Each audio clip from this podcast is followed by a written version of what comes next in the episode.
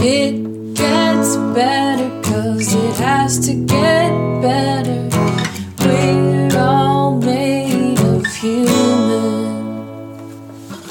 So, you are listening to the Made of Human podcast, the Mopod, with uh, Sofie Hagen. It's me. Hello. I uh, this is the, the David Morgan episode, and uh, I was I was on my way to an audition, and I had gotten up early, and I was all ready, and then I got a phone call saying the audition is cancelled. So all of a sudden, I had a few hours in, in London, and uh, I'm not even sure why, but all of a sudden, David Morgan popped into my head, and I thought, I'll ask him to do the podcast. And 40 minutes later, we were doing the podcast. So I had no time to really prepare, and I didn't really know what to expect or what to think. And then he showed up and just was amazing. And I know it must be condescending hearing me say that I'm surprised by how amazing he was, but um, as I as I think I, I say to him in the podcast, I say you know he's he works a lot in reality TV, or you know he, he presents reality TV shows and he live tweets a lot of you know like X Factor and stuff like that, and it's all like a world that I'm not really into. And you know whenever we've we've met, it's usually been like some kind of fancy members only club, and you know he I don't know. I, I think I had like an idea that I was gonna have to poke him a bit, or push him a bit to to talk about something other than pop culture. And and oh my god, shame on me. So much shame on me. What a what a stupid person I am. Because of course he's not that. Of course he's not that person. And uh, I think that was my own insecurity talking, my own insecurity thinking that oh no, he's probably too cool to talk about like emotion and stuff. And then he's, of course, uh, a human being with a lot of depth and a lot of issues and a lot of, you know, uh, past experiences that makes him just the most wonderful human being and so relatable. And uh, I mean, I'm always getting a bit tearful because there's something quite. What what's the word? Um, I want to say extraordinary or very special about, you know, my whole life leading me to the moment where I sit in front of uh, another human being just to do a podcast. And then we both find out that we're terrified of making friends or trying to make friends. And as we are saying that to each other, the implicit thing is we would probably be really good friends if we weren't so fucked up. And it's lovely finding that out. And I don't know if me and David are going to start actually hanging out, being actual friends, because we are both fucked up and it takes a lot of effort on both of our parts, like just psychologically. But it, was, it just felt so lucky that I was just on a bus. Everything came together. He, for some reason, was in town, and I, for some reason, was in town. And and now this might be really like the beginning of a beautiful friendship. Isn't that, isn't that lovely? That how often does that happen? So I'm um yeah, I'm really, really, really, really, really happy with this interview. Oh, this chat. It's not really an interview. It's just a chat. And uh, David's wonderful. And if you know anything about musical theater, you might get a tiny bit more out of this than than the than if you don't, because both me and David are quite big fans of the musicals and um, yeah, think oh he's oh you're gonna love him. Oh i'm so moved. Um yeah so uh just for to you as a listener like you uh in in you in in whom i'm in your ears. That's not a sentence. I'm from denmark by the way. I don't speak english.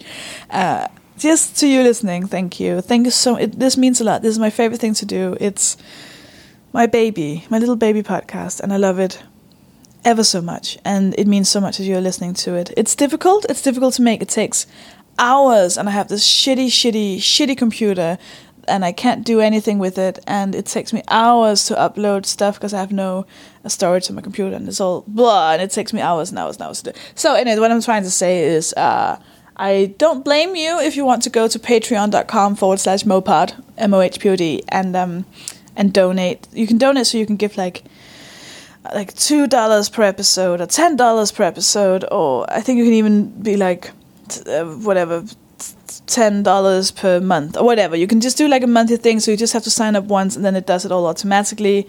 Uh, so it's just like a one once in a lifetime uh, decision you have to make, and it'll take literally like five seconds. And then I'll, I'm gonna start giving you special content soon, um, where I'm gonna. Uh, uh, you know, I'll figure something out. Some videos, some extra episodes that no one else gets to hear. Uh, I'm, I'm, I'll promise you, I'll get that. I'll get that sorted asap as soon as I've uh, done some more interviews, so I don't have to to sit and not have any episodes to, to release to you. So it's really worth it, and I'm I'm gonna definitely make something special for you in there. So uh, do that. That would be lovely. We're on Twitter at Podmo, P O D M O H, on Facebook. Uh, at uh, we have a Facebook page called the Made of Human podcast. Please go and like that and share it with all of your friends. For not all of them, not the not the dickheads, only the people that you really like. You know, if, if there's someone at work who's really quiet, just always have their ear, earphones in their heads, and and you you feel like yeah, they might enjoy listening to this. Uh, you know, when people ask on Twitter or Facebook, uh, which podcast should I listen to, and if they're nice people that you think would benefit from hearing about weird people talking about their weirdnesses, then uh, let them know. And if you have a podcast, um, yeah, I'm, uh, let me know. I, I'm thinking about doing some cross something, you know, with other podcasts. We should work together and share listenership. I don't know. I just thought of that. so I don't know. Anyways, you will love and enjoy this episode with David Morgan. You are so lucky to be listening to him. I'm so lucky to have spoken to him. We're so lucky. All of us. So thank you for listening, and I'll speak to you soon. Bye. Right, I'm gonna start recording now, and I wanted to tell that story one more time. You just put up a Christmas tree on its like, on its foot. No, but like in a pot with soil, and we thought that if we put enough soil in the grow? pot, no, then it would grow, but it would just at least stay up. Uh, but I, I found it down today. I haven't texted the house because Oh, they'll panic. It's not that bad, so I will. Uh, it didn't land on anything, like it didn't break anything, so it's, it's fine. you sure you have checked if your housemate is still there? I'm just actually, I didn't check to make sure if any of He's the underneath. baubles have been smashed. He's underneath the tree. no, they've got jobs. They leave. They leave early in the morning. Oh, that's nice, isn't it? I feel lazy, but they. um Yeah. Oh yeah, yeah, yeah. Because I think when you're a comedian, people forget that you work nights. Oh, so yeah. when you don't get up at you know half seven in the morning, Yeah. everyone's like, "Oh God, you're so lazy." It's like, no, no, no. Yeah, I was up till three. Yeah, I got in at three. Well, Yeah. not even not even that. You like, you get in at midnight. So if you do a gig in town and you get in at midnight, you don't then go straight to bed. No. Because it's not. It's And the end of your working day. and- yeah, yeah, yeah. yeah. So then you stay up until three, and everyone's like, "Oh, so really? You just come straight to bed." It's like, but you don't come straight to bed after you've been to work. Like, Yeah. That's ridiculous. And then you get the thing of, oh, you've only been work for 20 minutes. It's like, no. No. I mean, it's not. I mean, that's, also had to get there. Yeah, that's also the fun bit. That's the bit I like. That's almost like lunch. That's my lunch break. That was my lunch break. And everything around it, that's the Yeah. work.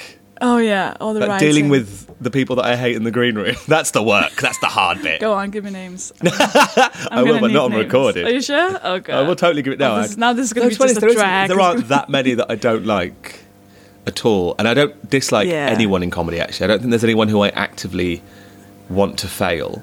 It's just there are some people that in a green room are harder work.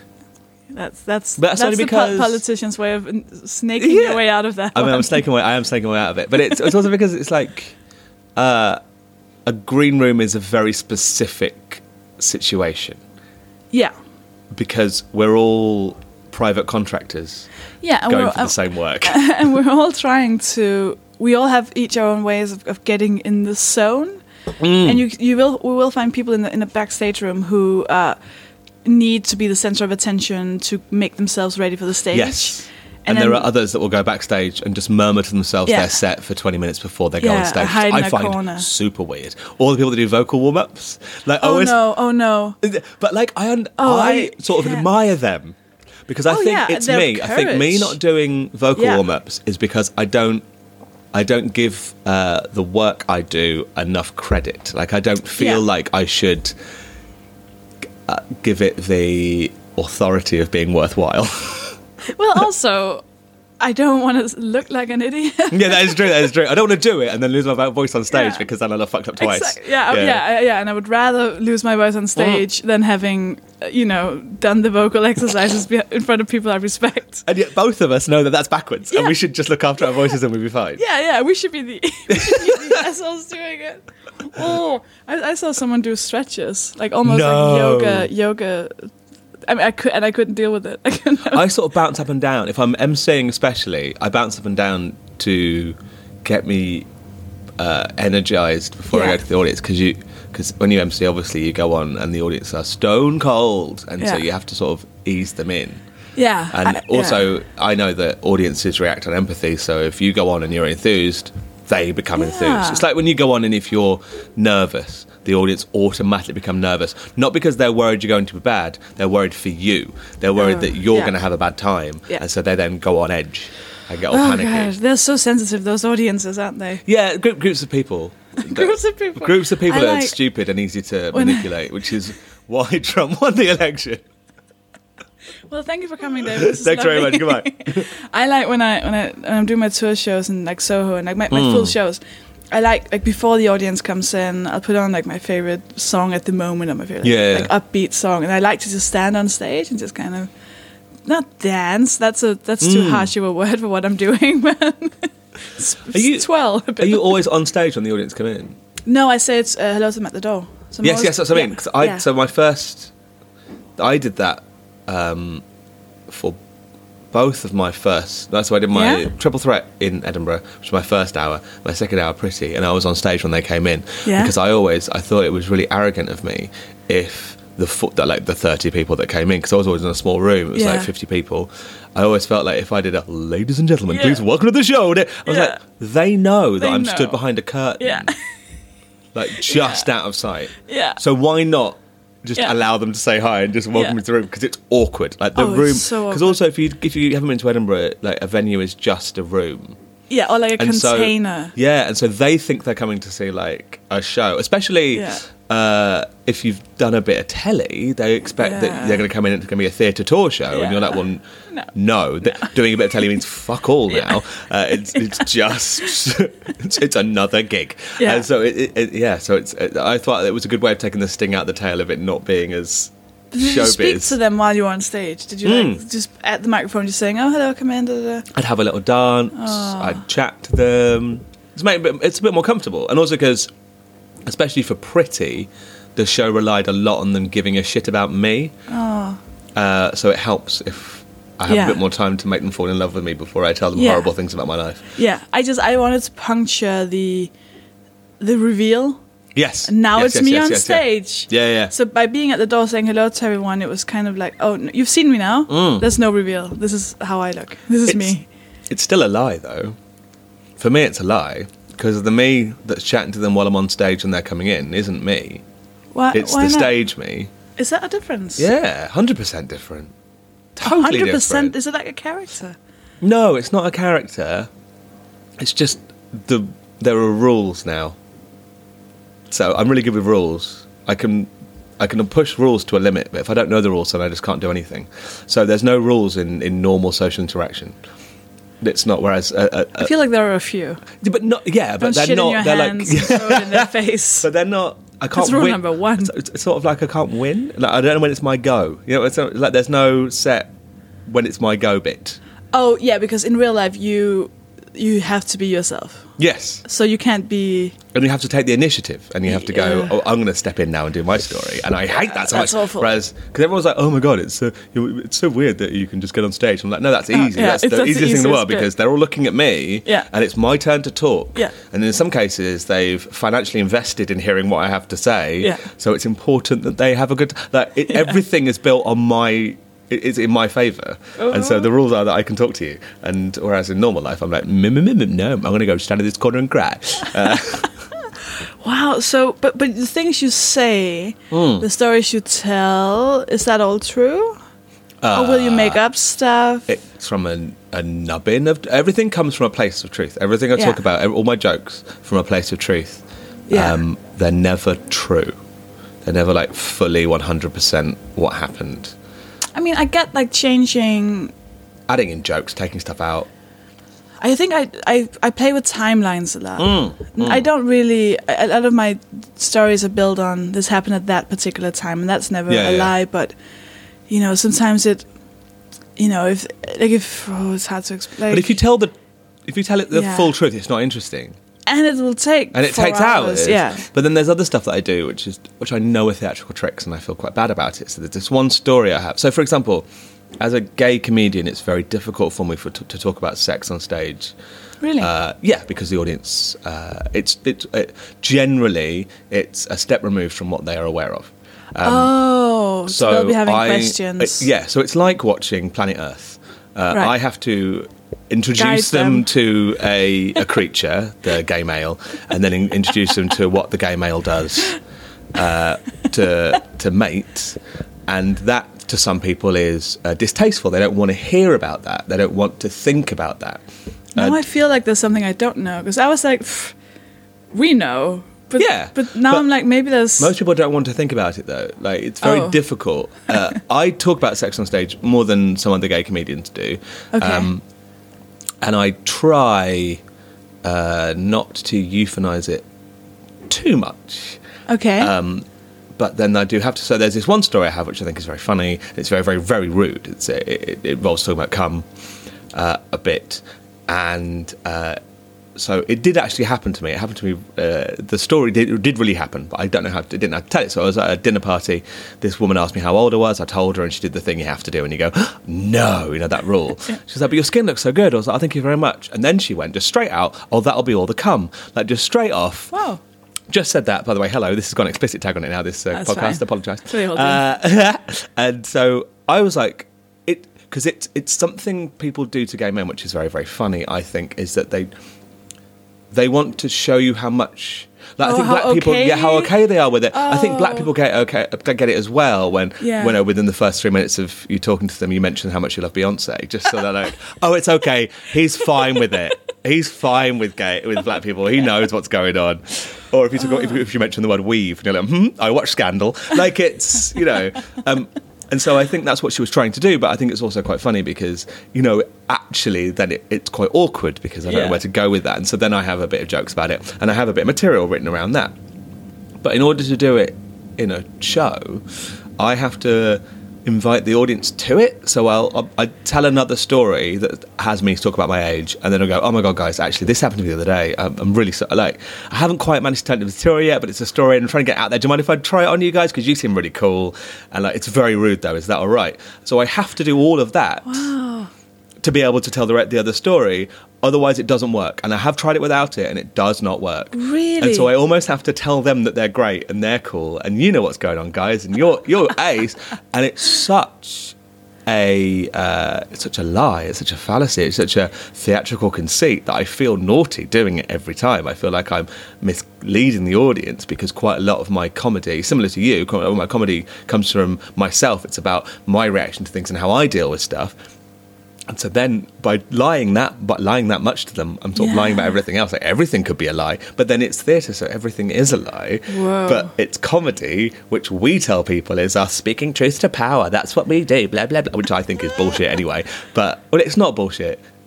It is bullshit. It's bullshit. Sorry, that whole uh, comedian's job is to speak truth to power is bullshit. It's not. A comedian's job is to make people laugh and forget about how shit the world is. Sometimes that comes from bringing up how shit the world is in a funny way. Uh, but it's uh, so I feel bad having to do that, but I do do it, and I don't know how we got to that from the beginning. But No, I get that. No, it was the whole how truthful. Oh, how it- truthful, Because it yeah. is a true story, but then you have to wrap it in some kind of annoying, uh, like well, you have to make it palatable for. yeah, you have to go. You have to bring them with you or invite them into. Mm. Make sure they're in your world before you can Yes, and I think unravel.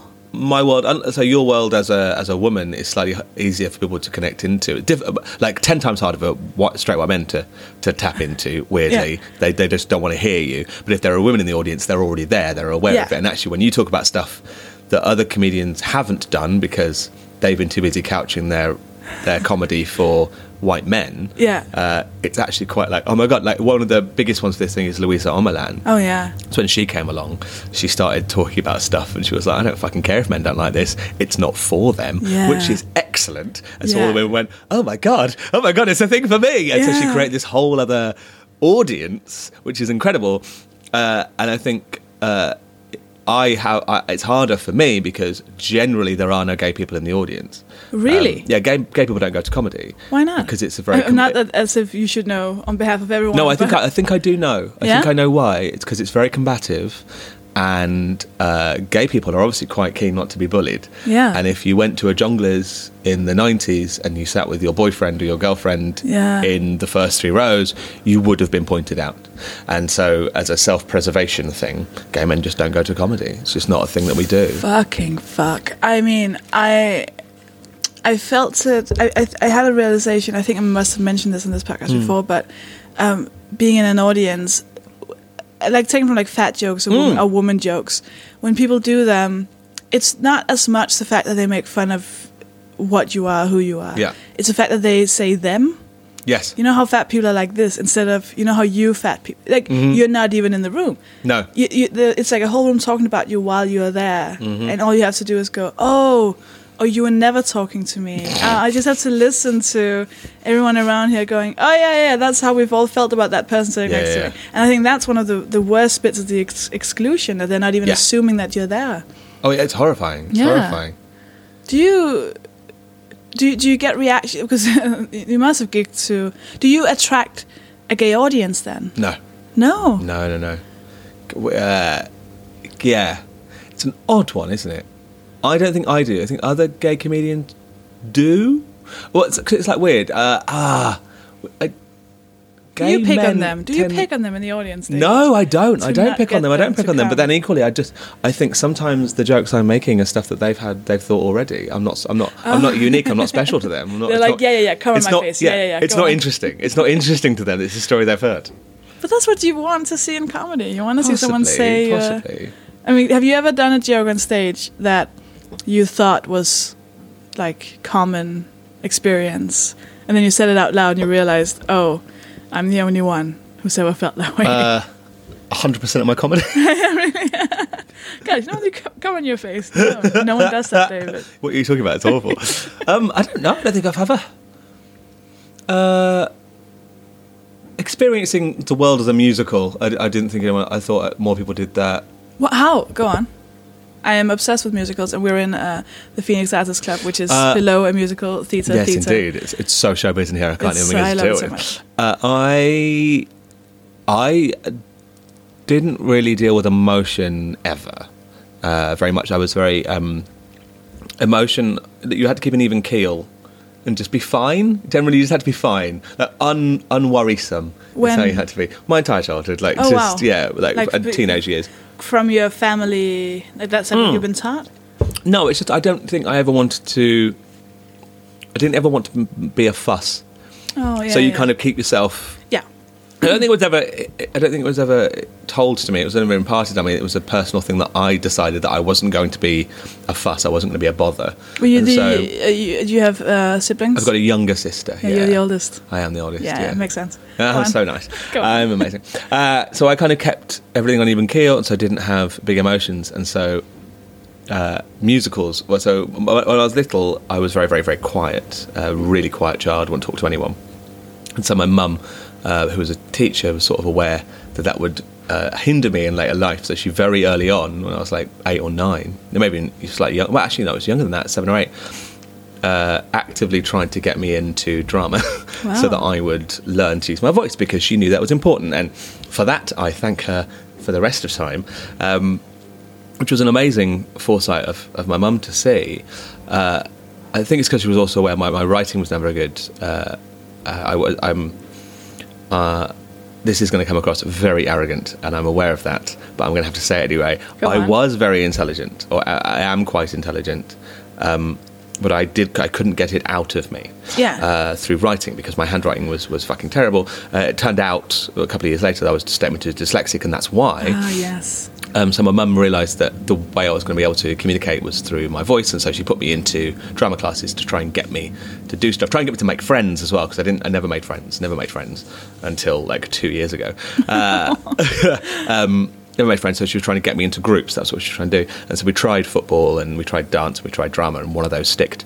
Um, so uh, because of that, um, God, where would we? Where did we start on this? Sorry, I've just gone on a meandering. No, it was the emotion Oh, the emotions because of that. So, the, and- and then because of that, I started to get into musicals, and I understood the reason people sing. The reason people sing musicals always it's it's never that people are like oh they just burst out into song, and it's not. People don't burst out into song. That's not what happens. You're not walking down the street and all of a sudden go oh there's some soup. That's not how it works songs come at points at which the emotions are so high and so like they're so inside of you that you have to sing. There is nothing else you can possibly do. You just have to sing. That's the moment. That's the thing. It's like the i've discovered this thing. And this is my moment in jekyll and hyde or i am I'm so forlorn and broken and lonely that I have to sing to myself to explain what's going on, like on my own in in Les Mis, or I'm so happy to see someone, you know, or I'm just, you know, I, I'm so sad, and the, the people come around you and sing "You'll Never Walk Alone" like in Carousel, like all that stuff. That's what the singing is, and so that's how I sort of understood emotion. That's how I got through it. So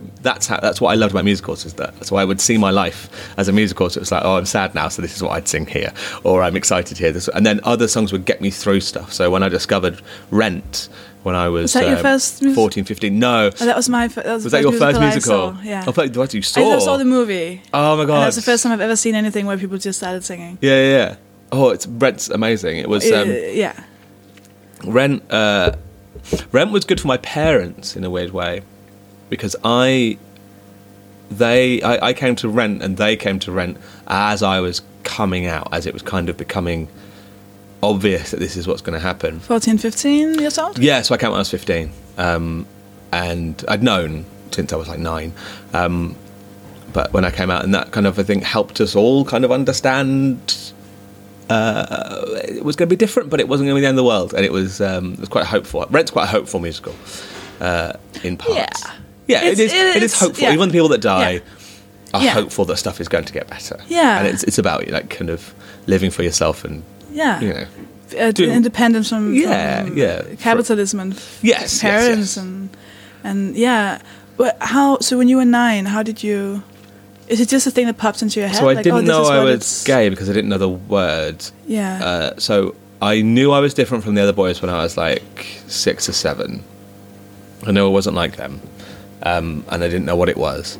And then I got called gay for the first time in year four, which is uh, 11, 10, 9, 8, so 7, 8, 8, about 8. I was called gay when I was 8 for the first time uh, on, on the playground. Um, and the boy that called me it didn't know what it meant. Uh, so we had to go and ask a year sixer. And when he asked the year six guy who told him the word previously, they then started running around the playground so they'd get away from me because I was trying to find out what it meant as well. Because I was like, well, what, what have it been called? So I ran behind them as they told told each other what gay meant. And so I got to the bit, and he was like, "Oh, it's gaming, what's gaming?" And he was like, "Oh, that's when a man loves another man instead of a woman." And once I heard that, I was like, "Oh, that's what I am. That's that's." her. And it sounded quite nice. Like I didn't understand why anyone would be mad about that. Like I didn't understand that would be a bad thing because that's obviously what I was. It was like, oh, and obviously you don't have sexual sexual feelings when you're seven or eight, but you just have this uh, compulsion.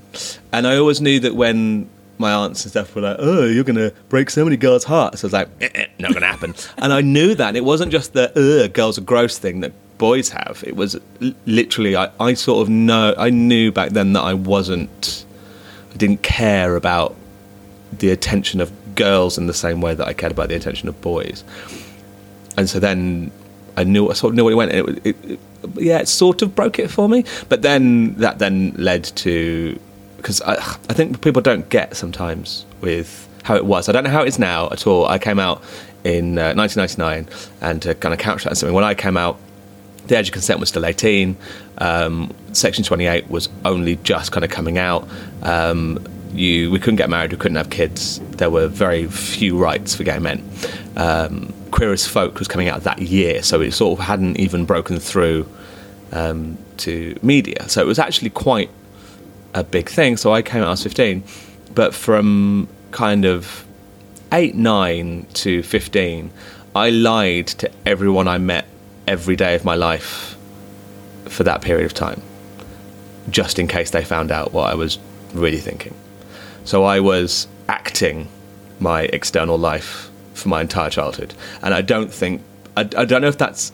I think that's what quite a lot. A few gay men do. I don't think that's what everyone does at all. Some people it affects them a lot less. It affected my boyfriend a lot less than it affects me, which is why I talk about it more than he does. Um, but I I was very aware that I was acting. I was I was pretending for for a long time. Like you know, Were you scared how people were going to react, or were you just not ready I to? was terrified if anyone found out. Terrified because a I thought I could change it. I thought I could po- a because like when you everyone's read the books, it's like it was like oh I've got feelings for men. Well, it might just be a face. It's how it always begins. It's like well it might just be a face. Well, it might just be a face. What then book you is that?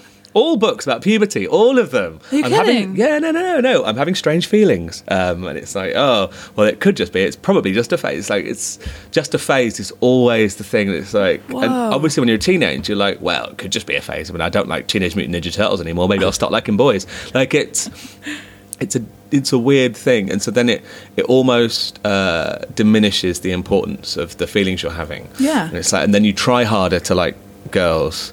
Um, and yeah, it's just it doesn't stick. Like you, I'm, I just I wasn't like the other boys. I just wasn't. At, at, at zero point was I like I wasn't even like the nerds. Like I kept trying to fit in to these groups, and I just never fit into any of them because I wasn't like them. And also I couldn't be myself around them because I might find out I was queer. Like it was.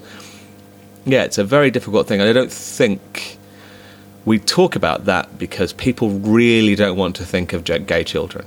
They really, really don't want to think about kids being gay. People hate that idea about kids being gay, but we've got to come from somewhere. Like there are gay babies. Like I was a gay baby. I mean, the Catholic Church won't do my gay um, gay wedding, but they would, would. They did my gay gay christening. Like they christened a gayer. That's what they did in their church, and that's what happened. And they confirmed a gay man. Um, they didn't realise until I came out and left the church, but we don't want to talk about gay children, but they do exist. Yeah, of course. hundred percent is. And I know you have that those parents now. Like, oh, I would love it if my kid was gay. I would love it if my kid was gay. It's like no, you love the idea of your child being uh, Gok Wan or Alan Carr. You don't like the you. You, want don't want Alan to Carr think about your child yeah. marrying a man. That's like you like the eunuch. It's almost it's a sexless thing. Quite like the gay man on television we view as sexless because we don't want to talk about them having sex because sex is the bit of the gay bit. We, uh, there's a brilliant line in Queer as Folk where they're talking, the, the mums talking about their gay sons, and it's like, oh, it's fine if you don't think about the bumming. And that's what everyone thinks. It's all right if you don't think about the bumming because the bumming is the bit that people can't get past. But that's like people like uh, homophobes who say, "Oh no, it's fine as long as they don't do it in front of me," Mm. and that's talking about holding hands and kissing, which is like the, the Mm-hmm. But most. most people think that. I think Mo- still. really? Yeah, there's a thing. that's heartbreaking. I think it's sort of so. Uh, we are equal in the eyes of the law now, but there's a different thing, and I refer to it as the uh, the quiet hatred of tolerance. Quite hate throws. So it's okay. like they tolerate it because they have to, because they know they have to, and they know that you'll be a bit of a social pariah. Like it's not okay to be homophobic. I think homophobia is now in that same place as racism, where if somebody does it in polite company, you get that face. You get that. Yeah. Oh, I don't. Oh no, that's not Yeah. okay. you know, Unc Uncle John, that's not okay to have that thought. You know, Yeah. it's it will be brought out, but that doesn't stop the fact that there will probably be two or three other people in that conversation who will think the same thing but won't say it out loud. And so, because of that, their their decisions are more insidious. They're more internalized, and it uh, just because they can't get it out yeah, doesn't mean it doesn't exist. Just because it, you can't say it out loud doesn't mean it doesn't exist. It, it- Yeah. and that's what's kind of I think happening in America at the moment with all of the the racism stuff. Like the moment, and over here with Brexit at the moment. They, people sort of went, oh, some of those views are okay. Now we're starting to hear those people who Yeah, would have kept it quiet heard, before. yeah. Exactly, and it- and that it proves we thought we were further ahead than we were, and we're not. yeah, but I, th- it's that which some people call radical. That radical thought of Hmm. um, we're all racist, we're all homophobes, we're all transphobic because we've been brought up in a society that was. Mm-hmm. So there's no way we don't all have that somewhere inside Yeah. of us, uh, which uh, collides with that thought of the first thought you have is what you've been uh, Yes. taught to have. Yeah. The next thought is what you choose to think. Mm. So I do think you're right about like a lot of people will will have these feelings, but we, if we all just acknowledge that, Yes. oh no, no, we have that. That's Mm. okay. Like everyone has that, and then we have to move on from there. Yeah. Then we have to acknowledge. We have to find the voice, listen to where did this come from? Oh, Yeah, yeah. grandparents, or Yeah, yeah. TV, or uh, Well, church, or whatever. Yeah. Well, I have this um, bit in my tour now, so I have to come out at the beginning of every gig because you can't see my disability. uh, ah, you laugh. That's homophobic. Uh, but no, but that's the problem. That's the problem. That's, that's what I talk about. I'm like, oh, I'm. I'm gay, by the way. I come out quite quickly, and I do this bit about so I don't know if I have to, or like uh, I don't know if I have to, and then someone will always be like, "Oh, I knew," and it's like, "Well, that's homophobic." it's like it's not okay. It's okay to think it. It's okay to go. Perhaps he's gay. It's not okay to say it out loud. it's really weird. And so I do this bit about how I have to come out because when I drop, because otherwise people will look at me and people listen. But in the moment I'll drop in like boyfriend or uh, Kylie or musicals or whatever, they'll go, "Oh, that's what's wrong." So it's like it's that, and I always say, "Oh, that's what's wrong," and it gets a laugh because it's never anyone's first choice. Um, still, and I completely not the- understand that. The, not the norm. Like It's not. not the, so, so default The to general- everyone. yeah, yeah, default yeah. is straight white man. That Yeah. is default. When you meet Yeah. someone, default they're straight. Default, they're a white man. yeah, uh, they're a white man, even if they're a woman. Yeah, like, are you like a white man? Always Um, assume. You do always assume that. Yeah. know, they're straight, and then someone you question that, that's Yeah. also because everyone comes at you with their own, own. Uh, they they imprint themselves on the other person because Mm. you, you don't know what that person's going to think. So you sort of you, you make a best guess they're going to think a little bit like you, Oh yeah. yeah, similar to you. Yeah. Which or is- similar to whatever you can relate that Yeah, to. yeah, yeah, all yeah. the stereotypes on TV, and this is how we think everyone All the in this. people you've met who are like that person, like you Yeah. try and build up a picture of what they're like. yeah, Or some people do. Some people don't care, but I, I do. Yeah. uh, because I think it's quite normal. Yeah, yeah. But it's not just how. Oh, I'm, I'm going to say something really stupid now. Like how brains work. You know, like we Sort of. Because you, will see a new thing, and what your brain does. I imagine. God, I'm talking about- There's a- I imagine it'll go like, oh, it has the same shape as a chair. Yeah, So yeah. I'm going to guess that's a chair. it's probably a chair. It's a yeah, probably yeah, yeah, chair. yeah. No, I mean, that must be how it works. It must be how it works. We need we need some sort of fact checker just sat with us going, David, Sofie, your sure thoughts on brains. You know what? If I'd said that with more confidence, People would- people would- have been like, "Oh, okay, that's." They how- go into work tomorrow and be like, Sofie Hagen said this amazing thing about chairs. You know how brains work. uh, yeah, I, I think you're right. We we Hmm. we uh, make conclusions based on like previously. Yeah, but then also I do worry. I worry a lot about what people think of me in a very arrogant way. Uh, like I just assume everyone's thinking about me all the time and looking at me. When you're in a room, you're like, oh, obviously they're looking at me, and I know they're not. Like, they're not. They are not because I'm not important. But I do get that kind of arrogant thing. And then um, it was only three or four years ago, someone I was talking to someone about this, and they were like, right, when you look at a group photo, who's the first face you look for? And I was like, well, mine, obviously. And they went, yeah, everyone does that. No one gives a shit about you. and you're like, oh. And that opened up a little door in my brain that was Oh. like, everyone is thinking about themselves because, of course, they're thinking about themselves Yeah. because they're themselves. Yeah, I have a bit more freedom now to fuck about because they don't care as much as I thought they did. And that. That kind of hit me a little bit more than it probably should have done for somebody who was nearing their 30s.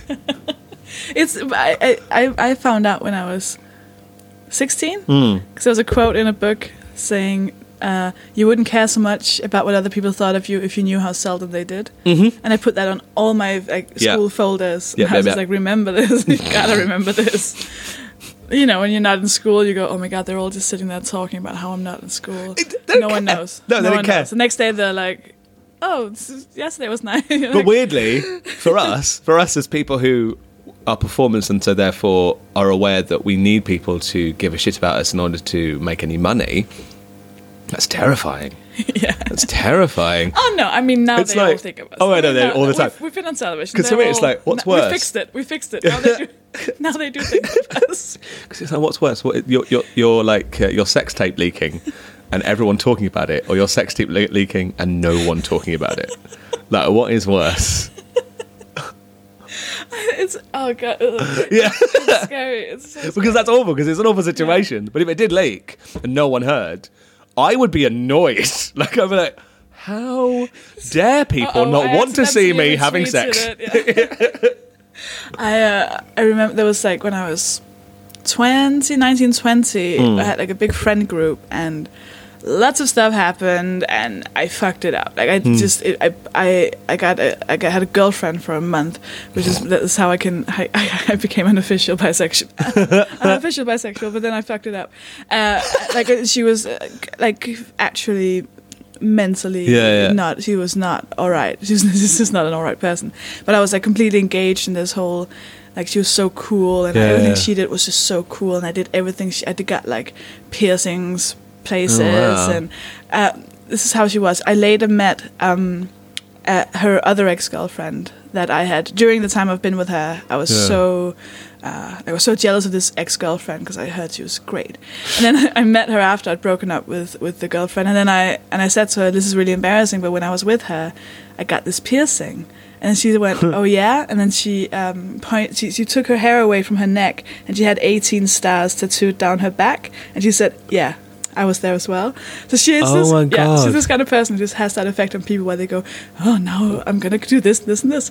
Uh, Like so- a cult leader, but for the cult of Oh one. yeah. Seriously, So it was weird. cre- and I've met more people like that. We almost have Mm. like a club of her ex-boyfriends and girlfriends where we just go, "Whoa, what happened?" I know, right? so because I brought her into the life of my friend group, she like just poisoned their lives. Like she Oh made it God. living hell for them. Like she moved into someone's flat without them being okay with it. Like she. she Oh my it was, It was, God. it was. Anyways, when that all lasted like a month and a half, Mm. and then I completely got away from it, moved away, didn't give her my address, changed number, everything. Uh, but she kept being in their lives for a few more months. Yeah. And I just left that friend group because I was like, yeah, they're never going to look at me in the same way again because I fucked everything up. And then three or four years later, I was invited to their house party. And I was standing in front of their, their door. And, and I was thinking, okay, in my head, I'm going to go in and they're all going to be like, Sofie, you fucked everything up. How dare you show your face here? And I was just going, this is not like Yeah. this is what's happening. They don't remember. Of course, they don't remember. No one cares. Hmm. No one cares. Hmm. And I stood outside that door for like 20 minutes, and then I was like, okay, I'm just gonna go in. They'll probably just be like, oh hey, and we'll have a talk, and I'll be Yeah. out of there. And I walked in, and everyone went, Sofie. you ruined everything. I was like, oh my god, the fallacy's true. and I had to sit with every single one of them and apologize Oh and like God. explain what had happened. And it was quite a nice feeling. But that, having that, like your worst fear confirmed, Yeah. a part of me was like, nah. d- You wouldn't think so much about what other people think if you knew how. To, they'd all been going, "That you piece You- of shit." you left us with this. It's all your fault. But it was a nice redemption kind of feeling, and then That's also so going, funny. "Oh no, s- sometimes you do." No, sometimes they do care. Yeah. if you fuck, if you fuck up enough, they'll care. um, hmm. I love that you love musicals Mm. because I love musicals too. I know we Do have you- we have many chats about Hamilton. I think you introduced me to Hamilton. Did I? Yeah. Do you remember which night that was? No, maybe that was. It was right after when we went to that awful place, Groucho, Oh, the Groucho. and I and I met a, a coked up person for the awful. first time. It's amazing. for the first time. I time. met anyone who was on coke, and I just couldn't handle it. You've never met anyone before. and I don't, not that I know of. I think maybe I've met annoying people just thinking that was their personality. And now you go, oh, Oh, that's what it Coke? is. Yeah, and I, yeah, and I know everything about it. And I'm like, oh, I assume that's uh, coke. That Yeah. you, that you have. Um, I mean, because having been in comedy, you have definitely met people on coke before. You've done Edinburgh's. Like you've done Edinburgh. I feel, I, I feel like you know, like when you were a child and, and, and people started drinking, and you're like, oh, yeah, yeah. what? Like alcohol? Like, I'm like, guys, coke? Like in the movies? Are you kidding me? what are we like? Oh man, it's so funny. Yeah, I'm, I I listen to Hamilton too much now. Yeah. I feel How like do you feel I about the mixtape? Oh my god, it's amazing. Do you, you think so? Uh, Bits of it are amazing. Yeah, I think the it, Ke- yeah. Kelly Clarkson's Quiet Uptown is quite something. I like that one, but that's And, uh, also musically. Yes. Are you not a massive fan of rap? Is that You is know that what? why? The reason I like musicals, I think one of the reasons is what you just described, which I've never thought of before. Yeah. that it is because I've also never shown any feelings at all. Yeah. like I was that child that was so emotionless because I wanted to please everyone. Yes. So my grandparents would always be very controlling and like sit on this chair for two hours, don't make a noise, and I'd be Mm-hmm. like, okay. Then my sister came five years later and was just screaming and crying the whole time, and they just they just hated her because it was like, no, what, why is she being so annoying? And I was just sitting there with like a little bow tie. I'm the best like- one. Yeah, just being like, shh. Uh, we have to be very quiet now and watch the news for Mm-hmm. 2 hours. My sister was like, "No, that's boring." And I was like, oh well, she's not going to get any inheritance. But so I think that's exactly why I love musicals. I cry. It's not just musicals either, though. It's like soundtracks on adverts. Like if an advert has a decent soundtrack, I will weep for hours. Oh. Also, it's certain things I cry at a lot. Like a woman who has who has uh, made personal sacrifice for the betterment of others, seeing someone else succeed when they cry, I weep like a child. What about endings of sitcoms? The oh my god! last episode of sitcoms. Remember when uh, Michael J. Fox left Spin City? Oh my god, yes. Wept for days. Oh my God, I couldn't When they're all putting their keys on the sideboard in Friends. Yeah, yeah, yeah. I mean, Um, I'm in bits. Uh, Fresh Prince of Bel Air when they turn off the the Oh uh, my God. the light and then Yeah. Carlton comes running down. Good guys, you forgot about me. Oh, and I, I don't want no spoilers, but Mm. did you see The Good Wife? I, I love The Good Wife, yes. You see when Oh, when that happened, yeah. I mean, I, I- I, I think I, think for I took a week off work. I stopped. Yeah, I stopped watching. it. Or The West Wing. I've not Did you watch seen The. West Wing? Oh my god, watch No. The West Wing. It's Yeah? my- especially Oh now God. because it will give you faith in American politics. Oh, good, Um, goody, goody, goody. But yeah, it's uh, the end of one of the Okay. episodes that I'm like, "Oh, God. but is that is that normal, or is that because we're broken? Is that because we've we've never learned to feel I emotion, so now we're getting it out through that? I think it's because we're slightly broken. Okay. Uh, because those are the allowed receptacles for uh, for uh, emotion. Yes. Uh, I I I've come up with this theory. I'm going to come across as a right dickhead now for me.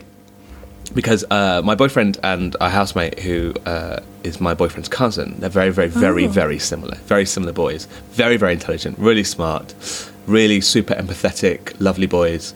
Re- that they're amazing. And their biggest fear is appearing ill informed or arrogant. They hate that. But they both work in corporate environments where sometimes the ill informed and arrogant can go further than you because they shout louder. Yes. Which uh, is something that uh, I don't know if you've ever had to deal with that, Sofie. I can't imagine that's ever come up in comedy with you. No, No, never had. nice, Everyone always has well formed out opinions that are in no way ill formed. We all think it through. Mm, totally. speak, and none of us are show offs. Um, so because of that, I was thinking about more with me, and uh, and because I've only just started making friends. I'm Mm-hmm. 33. Hello. Uh, uh, I'm not very good at making friends um, because I never want to, and I think it's the emotion thing with us as well. Mm. I never want to be a burden to anyone at any at any point in my life. I Oh, don't yeah. want any. I don't want to be in anyone. don't accept want- help. No, Yeah. I don't want anyone to have to worry about me Mm. uh, before they worry about themselves. I don't like to take anyone's time because I think I don't feel I deserve someone to take time on me or take up the time. And this happened a lot actually when I first started doing comedy. Uh, I was very, very, very different. So I would do about 45 minutes of material in six minutes. I would like. Wow through it like straight away. Wouldn't leave any gaps. Like people couldn't laugh at my jokes because there wasn't time. Like I don't have time for you to, laugh because time. I because I didn't want to leave a gap because someone might bully me and I didn't want to like. and I remembered when I was doing drama when I was little and this woman used to yell out, "If you're not moving, you're not interesting," like that kind of thing. So I was like, it was constant like, I mean, it's been interesting. Oh my god, oh my god, because I didn't feel like I deserved the time. I didn't feel like I deserved the ten minutes Yeah. that they were giving me for Yeah. me to entertain them. It's changed now. I mean, I am indulgent. Uh, I will say one word in 20 minutes. I was taught that when I first started doing comedy in Denmark, they they would say, uh, you know, there's so many people wanting Hmm. this spot, and there are so many people in the audience who have paid to see you. Yeah. Well, that's pay, you know, they seem to see a whole set, and then you're doing it's ten minutes. Yeah. You better be fucking good Exactly. to justify being up there. And to me, that I was like, yes, that's my whole life. Yeah. That's ex- I, I, this feels so right Mm. because all I need to do now is be better than possible. Mm-hmm. Yeah. And then uh, work too hard and not give myself any breaks or any empathy or sympathy. and I just need to work so hard that it hurts a lot. And, and I know it'll, it's going to hurt anyway. So this is a perfect job for me. it just has to hurt a lot. Mm, I'm, this is my Yeah, life. yeah. I'm good with this. Yeah. So I enjoyed that that uh, um, challenge of uh, you have to be better than than anyone can be. Yes, yes, and it's it's that I think it's that um, not wanting to that that one not wanting to seem arrogant because it's such a horror that I really don't want to Yeah. be that person, but because of that, you then start pulling yourself back in a weird little way and not taking up the space that you do deserve. And that's the thing that Yeah. I, I had to when I started doing telly bits. I mean, I've only done a little bit. I haven't done massive, big things, but with the stuff I have done, uh, learning that like eighty percent of it isn't being funny; it's looking like you belong there is really important. Like learning that you need to own that space. It's like a double confidence because you have to do it through a screen, and uh, not being phased by things and being able to make a mistake and realizing that that's okay. Like if it's recorded, you make if the audience don't laugh at your joke. Carry on like they did because if the editor thinks it's funny, they'll put a laugh on it. if it isn't funny, they'll cut it out. No one will know it existed. Like it's fine if it's live telly and you make a mistake. You go, "Pff, made a mistake, whoops a daisy, own it, because if you look like you're flustered, you ruin everything, the audience having a confidence in you. And it's it's a confidence thing, it's all this confidence. I wish, I wish, I wish when I was 14 I'd have learned that 90% of human life is confidence. Uh, it- pretending you yeah, pretending confidence, confidence, pretend yeah. confidence. You, not everything has to be backed up. Do you, do you ever uh, uh, meet someone or talk about someone and then someone says they're so insecure and that's when you realize they were insecure Mm-hmm. because you've believed you believe them when they seem confident and Mm-hmm. someone says no no one's that confident that's a that's a an act Yeah, That's yeah, yeah. obviously they're insecure and I go no other pe- why would other people be insecure they're not me But that was me. Like I was the insecure one that was being super confident, and I thought I was getting away with it. But everyone knew how insecure I was because I was being overconfident. Like it was a nightmare. I had no Just idea. fooling myself. I didn't know you were insecure oh, I know you horrendously so. I know you a bit Yeah. not apparently apparently not no, well, that you, know as much as you're allowed to. The same with everyone else. That's my thing. I I made a lot. I make.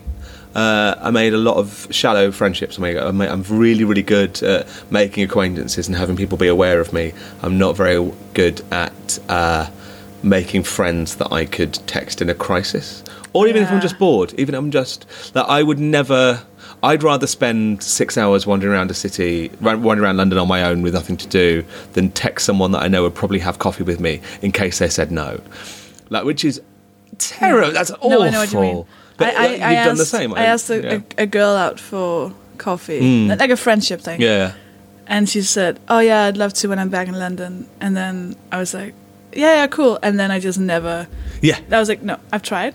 I've try. I know. you know, I'm there. I'm very vulnerable, and uh, no, I'm just I'm not But also, anymore." you know that if you text her now, when what are you doing on Tuesday, Mm. Yeah, she'd be like, "Oh yeah, sure, let's go meet yeah. up." But Yeah. w- we, why don't we do Oh, that? yeah, why don't we just text them? No, it's gone. It's but I, I did that with like friends. I can be friends with someone for eight years, and if they do something that I think is like like if if someone does something that is very bad and very unforgivable, I can feel how I can so easily get ice cold and just go, no, we're not friends anymore.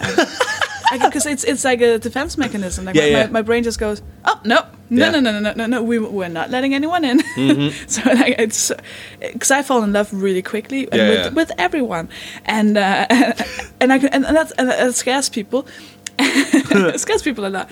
But what they don't know is that it's very easy for you to fall in love, but they just have to do one little thing, and then Yeah. it's just gone forever. And I'm like, Wow. no, never again, never. This, so that's what's so good about. So I've been boyfriend for ten years. Um, And he's so lovely. he's a producer, isn't he? Isn't the best? Yeah.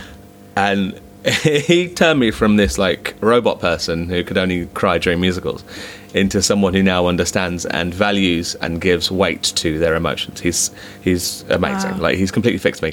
And the reason we've stayed together is because he hasn't let me go. and that's the other thing. Is like I do want to stay with him a lot, but I'm also aware that if he went, I'm going to go now. I don't know if I'd. I know that I wouldn't You'd want him to go, scared, but I'd be too scared to try and make him stay. Yeah, because I wonder if he definitely. Yeah. Oh, it's horrible. Whereas he is like, no, no, you dickhead, we're staying together. This is ridiculous. We tried too hard. So like, no, people do sometimes ask like, how have you stayed together so long? And it's literally just you stay together. Like when something shit happens, you weigh up whether or not it's worth staying together or not, and it, it was. Was it hard in the beginning, like getting you in?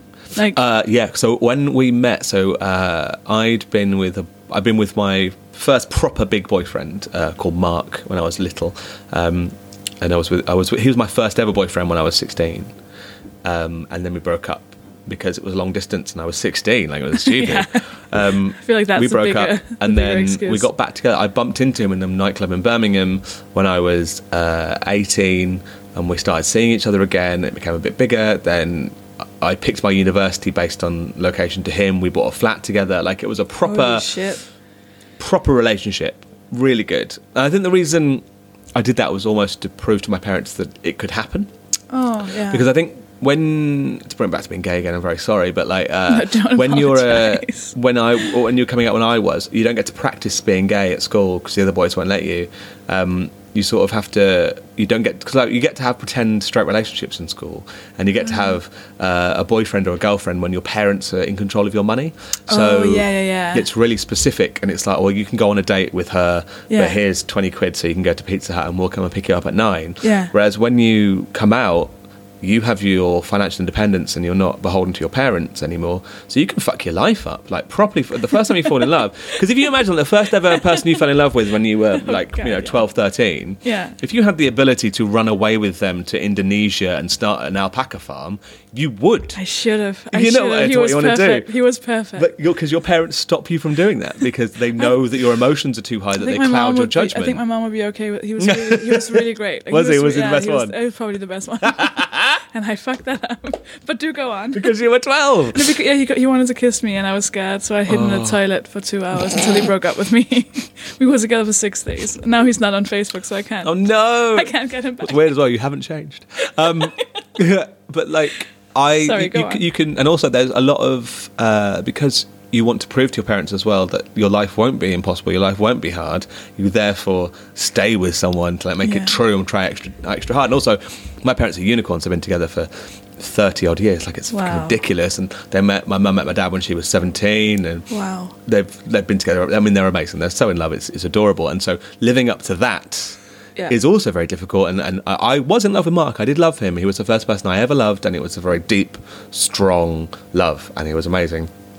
And then he left me uh, because I wasn't attractive anymore. Woot, woot, Because woot, she wasn't what attractive. Yeah, oh, don't get me started on that. I did a whole Edinburgh show about it. I think I'm over it now. Um, Is, is, is that one called Pretty? Yeah, that was pretty. that Oh, was pretty. wow. So that started Oh. with, with him dumping me and me being like, oh, God, maybe I am hideous. Um, Holy shit. And then, so the, whole thing about that, and then I got with a boy called Mark, and the second Mark, Mark Two, who What's with you and the names? was a dickhead, massive, No. awful.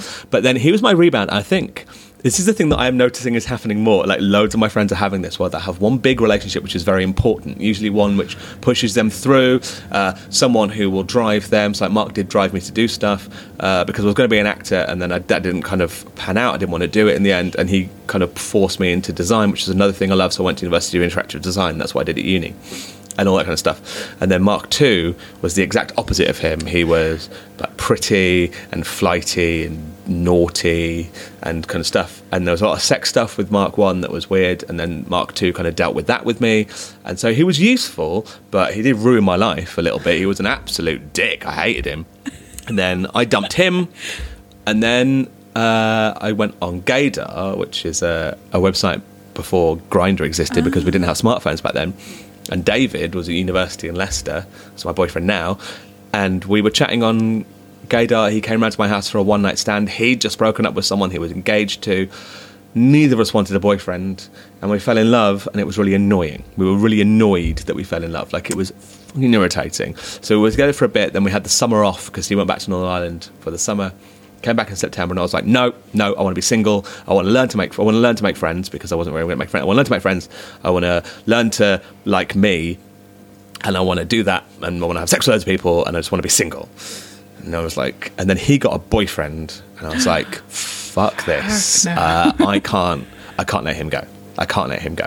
So we uh, ended up getting together, and ten years later, we're still together. Four house moves, and I love him more than anything. And it's it was anno- I was so annoyed, so annoyed that the timing was wrong. But the truth is, you know, when it, it only has to happen once, and when it does, you'll know. And I did, and I knew, and I knew I was going to marry him. Four days in, you know, I fell in love with him so quickly. It was such a prick. Like you know, when you're just like, you know, when something happens to you, and you you you you know that it's the right thing, but you're irritated because you're like, No, I don't no, know that. really? I was like, I wasn't, I wasn't irritated. If I, it was- if, if, whenever I felt that this was the right Mm. thing, I've been irritated because they didn't think so. That's my irritation. David at least thought the same. Um, but yeah, so so I didn't want to be with him, but now that I am, and and what actually happened is that all the stuff I wanted to do through being single, I've actually done with him being with him, Hmm. and because of the safety net and the uh, the love that he gives me, it's enabled me to become better. Like I wouldn't be where I am in my career without him. I wouldn't be where I am with the relationship with my parents, with the relationship with my friends without him. Like he's been so good at that. It's been quite brilliant.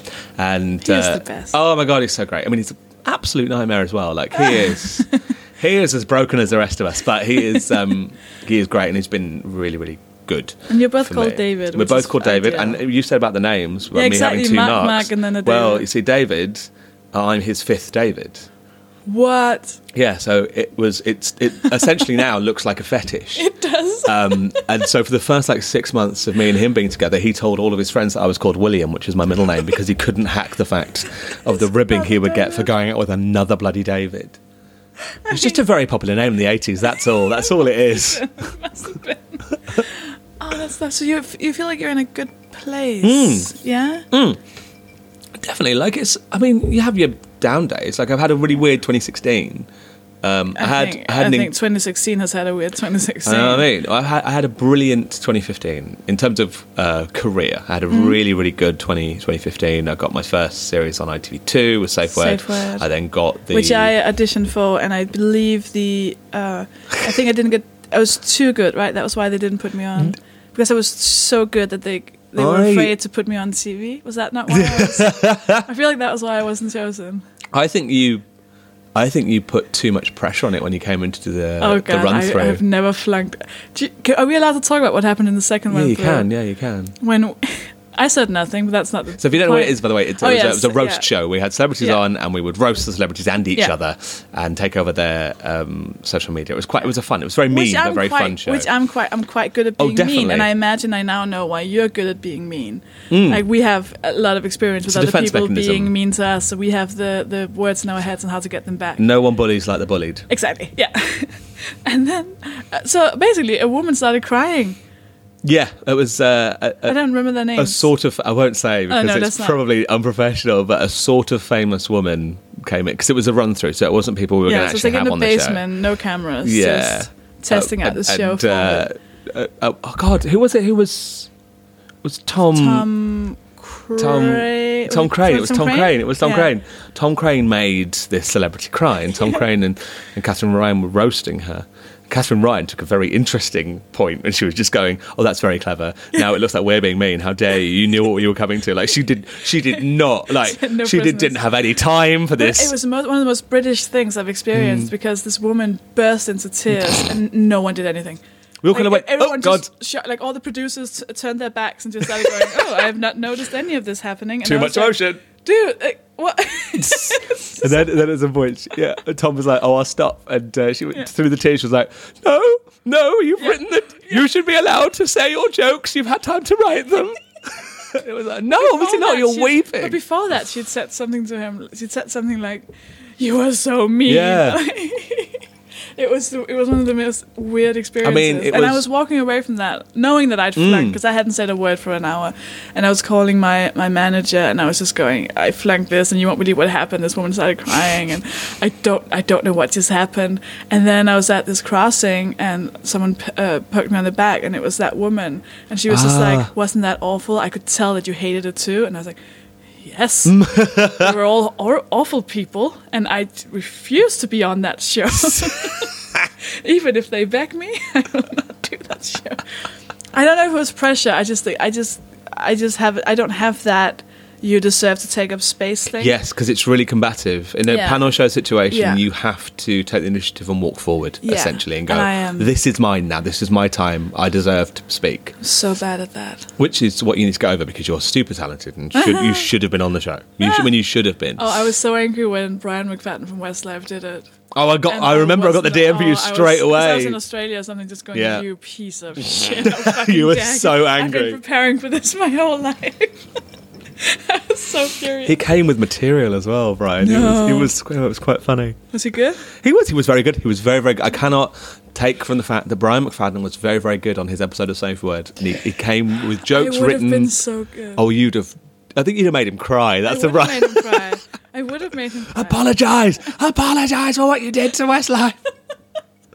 and me. yeah, more specifically, my life. Oh. That was so funny. So you had a good 2015. Yeah, really despite- good 2015. And then in 2016, I had another series of Safe Word, but I lost the jungle because they completely changed You lost the, the, format. jungle. Yeah, so they completely changed the format. I don't know what so, that sentence means. So uh, I was in. Uh, I'm a celebrity. I don't Get Me watch Out. any Ah, TV. so there's I'm a celebrity. Get me out of here, and then Oh, there you- was. were you in that? So I was on the side show on ITV2, which was I'm a celebrity. Get me out of here now. So it was Laura Whitmore, Joe Swash, and me, and we hosted that show. So I was in Australia for, for six weeks doing that. Oh, cool. Amazing, 22 live shows. Had a whale of a time. Bloody loved it. Really, really enjoyed it. And then this year they decided they were going to change the show. So now it's called I'm a Celebrity Extra Camp with uh, uh, Vicky Pattison, Chris Ramsey, Stacey Solomon, and Joe Swash. And so they changed the format. So I found out about this in like April. And they were like, well, you're not going out again. And so that was a massive blow because I'd obviously, Yeah. it was the biggest job I've ever had. Wow. And I'd really wanted another go because I always think like doing things twice is, Yeah. is the correct amount because you Yeah. know, first time you don't clue You don't what you're what you're doing. Second one, at least you can put your stamp on it. And I was a bit, I was really pissed off. So 2016 started with that being a big blow, like a massive blow for me. I was really sad about it, and Yeah. and uh, it took a lot. It was really really hard.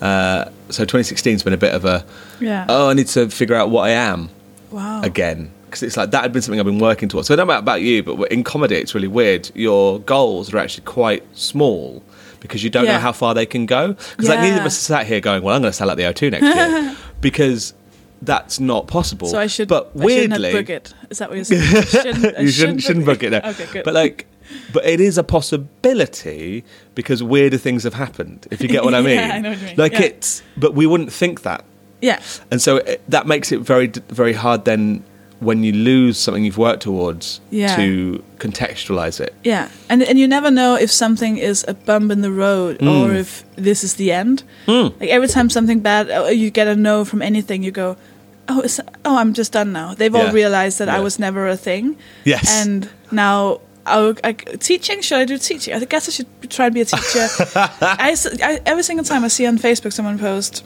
"We're looking for an employee," or Mm. "There's a job going," my, I, my first thought is, "Oh, yeah, I can do that." Like I don't even yeah. consider that I have a job. I know because it's not sort of a job. You feel Yeah. like you always feel like it, it's a privilege. I think to do what oh, we yeah. do. Oh God, yeah. Um, and I do love it. And so moaning about it is, is, is very difficult because Yeah. people have actual jobs. But then equally, in, contextually, I am allowed to moan a little bit about Yeah, some because there are days at work. hard. There are some days Oh, yeah. you're in I don't know like Corby, and you have to wander because the train tickets were really expensive. You do have to wander around Corby for four and a half hours, Yeah. which guys very hard to do. Not going to lie, very difficult to spend four and a half hours in Corby uh, without three and a half of them being a McDonald's. Like it is just impossible. Um, but it is it is a privilege, and I do love doing it. But you do get the back of your head that panic that it's Mm. it's done, which is a good thing because we do have that little bit of uh, oh god, what's it called when you ah I've had it in my head and it's gone now. It's be really annoying. Um, when you believe you can do it, even though you probably can't. yeah, what's that illusions called? of grandeur. No, it- oh. grandeur, Gwen, Gwenda, Gwenda. Grand, grandeur. That's the right Grandeur. word, foreigner.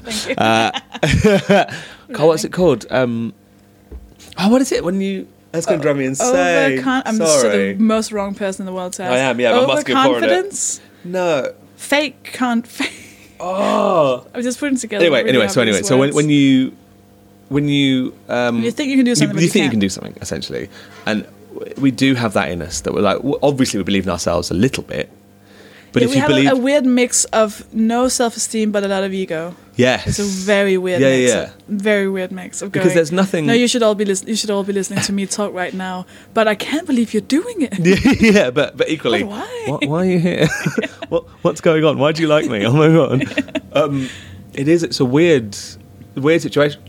Pardon me. And then because of that, whenever you, whenever you get a knock, the side of you that's going, "You can't do this. What the hell are you doing?" Yeah. becomes louder Yeah. than the, "Oh my god, this is going so well. Yeah. You're doing great. It's oh my god, like, you're so "You- funny." We were right. We were right yeah, all yeah, along. yeah. Oh, And uh, and uh, I was listening to uh, your Felicity uh, Ward, who is amazing, her Mm. Podcast, and she got the same thing. It's like for some reason the knocks are always bigger in bigger than the the ups. Yeah, yeah, You never take hold of the ups Yeah. in the way that you should do. Yeah. Because actually, then you become a dick because you've met those people who are only up, Yeah. and you're like, I Oh, hate them. So the ups are, you know, like the ups can be, you, oh, you got this TV show, Mm. it's filming in a month. But for that whole month, up until after it's filmed, you don't really care because it's like, well, it could fall through. Mm. And then you've recorded it, and then you go, uh, oh, you know, it, it might not go out. And Mm. then and then it does go out, and then you get to be happy for like five minutes, Yeah. and then. Okay, what what now? And it's gone then. and then it's gone because you, you just have no uh, trust. Are we being thrown out of the little room? no, I don't think so. I don't think so. I think we all get go for hours. But no, I, I, I had here's Mm. a funny thing, and this says a lot of because I didn't know that you were so deep. and That you had anything under the surface, under anything under that pretty, pretty surface. Oh, you. I was like, oh god, he's gonna want to talk about reality TV all the time. I watch reality TV because I am endlessly fascinated with humans. That's why I watch it.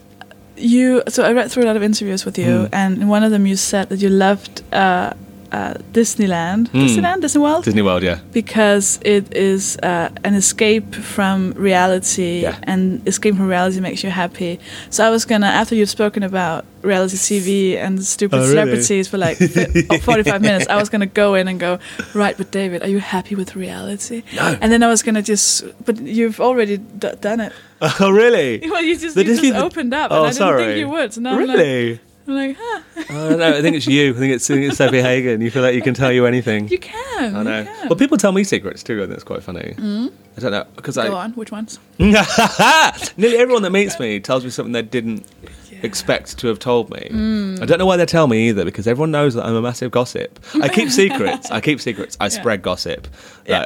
Like, I, I love a drama. Love a drama. Right. If there are comedians who've got a little bit of a beef, mm, it's my best. Like I will check it. I will check it on that Facebook thread fi- every five minutes. Just to, it- it's like it nourishes me. No, you, you need time. Although you don't want to. you want don't want to delete it. You don't want to miss the deleted ones. That's my Oh, best. yeah, I love when someone tweets something and then deletes it. Like, hmm, what did they delete why?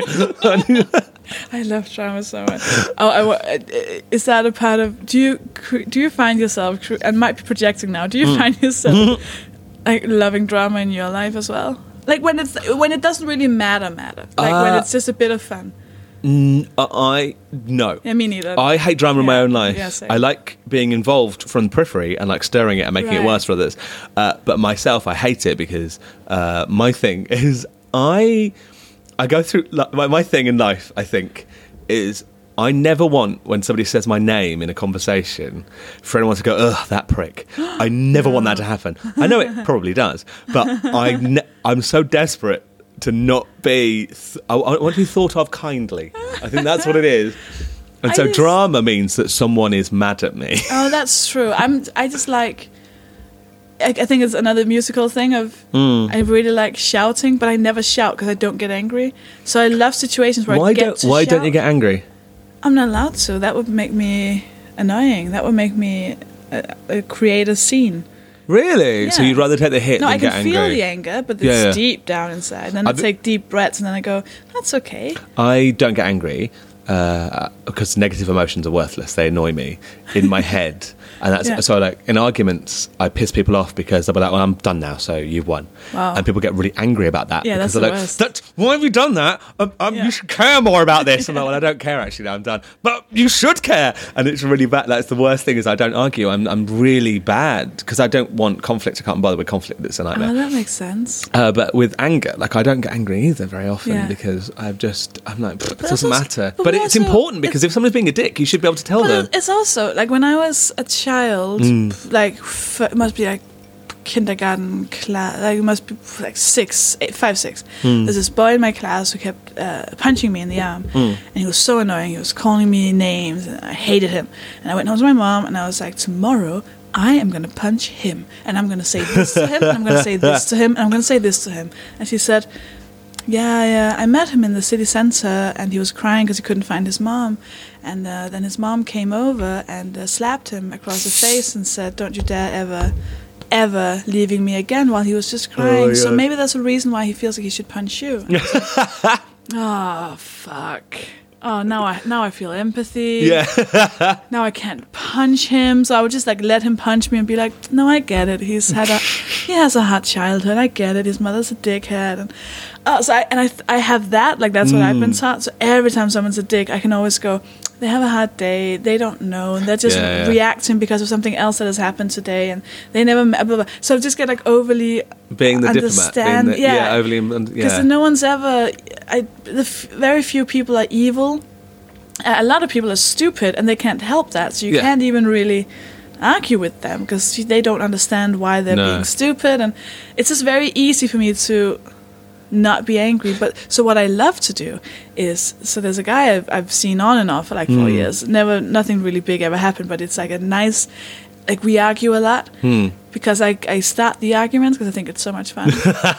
you know, so I would, you know, we went, a group of us went out for drinks and then I just left without saying anything. And then after an hour, he was like, why didn't you come for drinks? And I was like, why didn't you ask me sooner why I, why I left? You must have noticed about an hour ago your phone better be running out of power because otherwise you have hmm. no. And I don't feel any of this, but it's so much fun to get to argue. And then he was Yeah. like, you're being ridiculous. And I'm like, oh, maybe you should calm down a bit. why are you getting so emotional now? And he's like, you're a fucking idiot. I was like, oh yeah, well, you're. Fu-. Oh, I love it so much. I uh, feel nothing. I like I. Nothing real relies on it, but I Yeah, get yeah. to shout, I get to practice, I get to act as someone who would be angry about But something. yeah, my boy David likes to uh, wind me up so that I get to nearly arguments with him. I think he likes to do that because also I think he knows that I'm not gonna Yeah. properly go off on one, but he quite likes just like needling me to the point at which it could happen. And he really that, that's it, that because I think it's so rare that he likes doing that. It's a fun dynamic. It's fun. oh, yeah, it is. if it's not serious, Mm. arguing well, I guess that's like why why we're both so good at safe word. Despite I know, know, I I'm was good. so At, good. I'm good at safe word because. I can be spiteful. That's the problem. Yeah. That's the same thing. We're really good because I think it's I- because we don't have the emotions connected to it. Ah, no. See, I think it's different to that. Yeah? I think it's uh, because I think it's a defense mechanism. Oh yeah. So I hug people too long when I meet them, uh, not to make, not for an act of dominance on them. It's an act of submission on me. So it's like I'm open to you, so this is so you don't need to attack me. That's why I do it. Right. I think that's why I do it. Sometimes it's because they're hot. Um, and then Yeah. I, I, because when I was little, um, and then even a little bit more grown up, you the, the threat of actual physical violence is slightly higher upon both of us yeah. um, when they find out I'm gay, or or because you know you happen to be born a woman. How dare you? Uh, yeah. You then analyze the space you are within, take a reading of it, and so you become very very good at reading a room, which is also why comedy. Re- Mm. Is good for us because we can read what the room wants and then deliver a joke that would fit Yeah. that thing. Because of that, you start to know people a bit better. Sometimes better than you know yourself, or you can predict people. Mm-hmm. And then because of that, you then become very, very good at looking at people's weaknesses, and then you can then pinpoint exactly the weakness that Yeah. will get them hardest, and then that then leads to the superpower we have Yeah. of ripping people to shreds, Yeah. which neither of us want to do because we've both been on the other side of that. But then equally, Yeah. we know that it's a very, very powerful tool. a very powerful tool. You can shut someone up very quickly if they are yelling at you, and Oh, yeah. you know that the fact that their hair is receding is the thing that's going to get them the worst. You Oh, do a quick little punch on them, and then they're in pieces, and Yeah. it's horrible. And the power of that is horrible. Knowing Oh, yeah. you've got it is not a good. No. Like, I, I don't speak to the audience because I, I take it too far. Because Really? Because when I'm on stage, I'm already in kind of a. De- Mm. It depends. If it's my own gigs, it's different. But if I do a club gig and they're, they're like there's a drunk audience, I can feel like I'm already on the defense. So if they start talking, I'm so quick to lash out because I'm so scared of what's going to happen. Mm-hmm. And I go deep. Like I go like there was a woman. And they'd been talking for, for like the whole time. They've been so Yeah, yeah, yeah. annoying, and I'd been kind of handling it. And then at some point they kept talking again, and then one of them coughed, and I said, "Are you okay?" And one of them said, uh, "She has a heartburn," and I said, "Oh, she has a heart." and it got it gets so like I go straight for like, like, Yeah, yeah. You you deserve to not be alive. Like 100% so same thing. Same thing. So deep, like so dark. I think I, I, I once wished uh, a a heckly woman was barren so that she wouldn't give us any more heckling children. That's how bad Oh yeah. It can No, get, I've- I've but it is a its kid. defense. It is I did a defense. children's gig. and I was like, "You want to take this out?" Because you're not allowed to say "cunt" or "fuck" when at a kids. No, no, no. So I couldn't say anything to make him shut up. So I just said, "Do you want to take this outside?" And he said yes, and I was like, "Uh oh." You threatened a child to a fight. I was so fucking. It was like, oh, I, hate, I hate children. I hate children. I hate th- those kids' hate- gigs are oh the my God, worst. it's the worst. It's the last one I did. I did uh, my my tour show in Guildford, Hmm. and the tech said, "You've been here before," and I was like, "No, I've never been here before." And then my Wi-Fi connected. Yeah. And I was like, "That's I must have been here before," and I couldn't recognize the backstage room or the venue. And then I googled Guildford in my uh, not Google, but searched in my emails, Yeah. and the last one was an invoice sent to Comedy Club for Kids. Oh for my Guil- And I was God. like. Oh, that's why I've forgotten this. that was the last kids gig I ever did because I was like, no, no, this. Do you find that with lots of towns anyway, though? Where you arrive, like, I've never been here. Bedford. I always forget that I've been. I've been to Bedford a lot, and like every time I go there, I'm like, I've never been to Bedford before. And then you arrive and go, Oh, yeah, here. I remember the second time I was in Royal Tunbridge Wells. Hmm? I was like, oh no, oh no, no. That's the weirdest gig in the world. Is that that one at the it's chapel? The worst. Yeah, it's the worst. But that- it's the, I did uh, ten minutes into a thirty-minute gig, and a woman shouted, "We all might want to leave," Oh man. and they they did. She was right. Oh, I've had I had quite a nice gigs there, but I find it really weird Yeah, okay. because is that the one? did- did- Were you doing the one where the stage at the back of the stage, and then there are tables on the stage, Maybe, yeah, I and think then so. but then the audience is also full. Yeah, yeah. So it's like an audience watching an audience watching, Watching a comedy, comedy gig, yeah. and it's like the weirdest It's Brechtian nightmare. Like go, what is this? It's the worst. I hate. I'm. I'm never going back. I'm never going back to. I know this is the second episode in which I I tear Royal Tunbridge Wells apart. I did it. I do it on every single tour Really? show. I just go. You've been better than Royal Tunbridge. I went to Royal Leamington Spa and, and yelled at them for having the same first name as Royal Tunbridge Wells. I don't like it. I don't like Tunbridge Wells. Anyways, uh, one last question. Um, Go on. If you so imagine you, you've had if you've heard mes- you've heard a bit of the podcast, you know I'm going to ask you. I'm still going to try and explain it. You can talk now to your tiny little you. You Yeah. just come out of the the, the vagina, your mother's vagina, and little gay baby Yeah. came out, uh, and you get to say so, it's not like not necessarily advice, but just something that you would have liked for someone to tell little baby David when you got out that you only you can say because you've lived the years Hmm. you've lived, so you have the like you have the ability to tell little baby, little gay baby David, little gay baby David Yeah. something. Uh, the problems you have aren't as big as you think they are, but they're still important. Work through them. Because I always think they're a lot worse than they were. A huge lot worse than they were. And um, uh, I didn't appreciate how lucky I was to be in the situation I was. Because when uh, it's like coming out, for example, my parents were lovely. It was hard, obviously, because it's a different thing. So that's what I think I'd, I'd be like that. I'd be like, yeah, uh, you are a generally a nice person. You'll be fine. Oh, That's kind of what it is. Almost it gets better, but like more specific on you'll be fine. problems. Yeah. Yeah.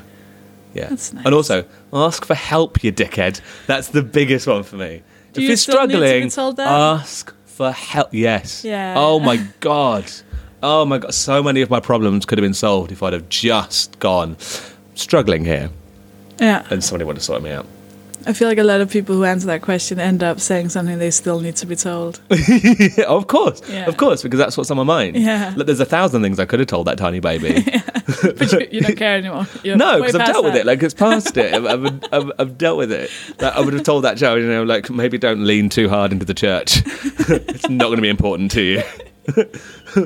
maybe when they come and ask about being a priest, don't say yes. You know, it's not going to matter. Become a priest. Hey, that was that was on the cards. Little gay baby David. That was be a priest. well. If you're a gay Catholic, you've got two things: leave the church or join it really hard. Like those are the two things you can do. Thank you so much, David. Uh, Do you, what do you want to plug? Where can people Oh, find nothing. you? Uh, uh, At just at this is David on Twitter and uh, thisisdavid.com if you want to see where I am. I'm very bad at updating that gig list because I don't think anyone wants to come and see me, so I don't put them on. Are you doing Uh, my gig on uh, in oh, January? yes, I'll do your gig in January. Yay! So come to my gig in London called Sofie Hagen is alone with other people at the Phoenix Artists Club in London on January 10th.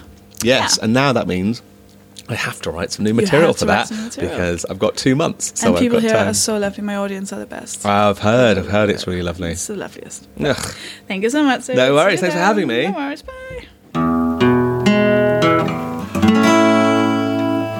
Isn't he beautiful? I love him so much. Thank you so much for listening. Um, don't forget that you can make your uh, once in a lifetime decision to go to patreon.com forward slash mohpod, M O H P O D, and you can support this uh, podcast and me. So thank you so much. You can find my live shows on sofiehagen.com. Uh, I have a Danish tour in February, and uh, I would love to see you there. So uh, thank you so much, and uh, enjoy enjoy the rest of your day or night or wherever you are. And um, remember to be. I, so this isn't a piece of advice that may sound stupid, and it may and it definitely feels stupid. But today or tomorrow, whenever you're listening to this, the, the next the next 24 hours of your life, try, and I'm just saying try because I know this is hard. Every time you've done something that you didn't want to do, and this could be like uh, getting dressed in the morning, showering, getting out of bed, eating breakfast, uh, going to work, uh, running after a bus, anything that fills you with anxiety and and, and sadness and, and irritation. After you've done it, tell yourself, like, give yourself a little tiny round of applause. Make sure you say in your head, well fucking done. Holy shit, you got out of bed and you did not want to, but you did it. You legend, you amazing human being. You are stronger than you think. You can do more than you thought you could. This is abs- you can do anything you set your mind to now, and the rest of the day is done. You got out of bed. What? Nothing in you wanted to do that, and you did it. Isn't that amazing? Tell yourself that. Okay, promise me that. That would be great. Okay, uh, I will. I will go. Thank you for listening. You're an amazing human being. Um, give this podcast a five star review if you want to. Otherwise, you know what? I, I still love you. So thank you for listening and bye.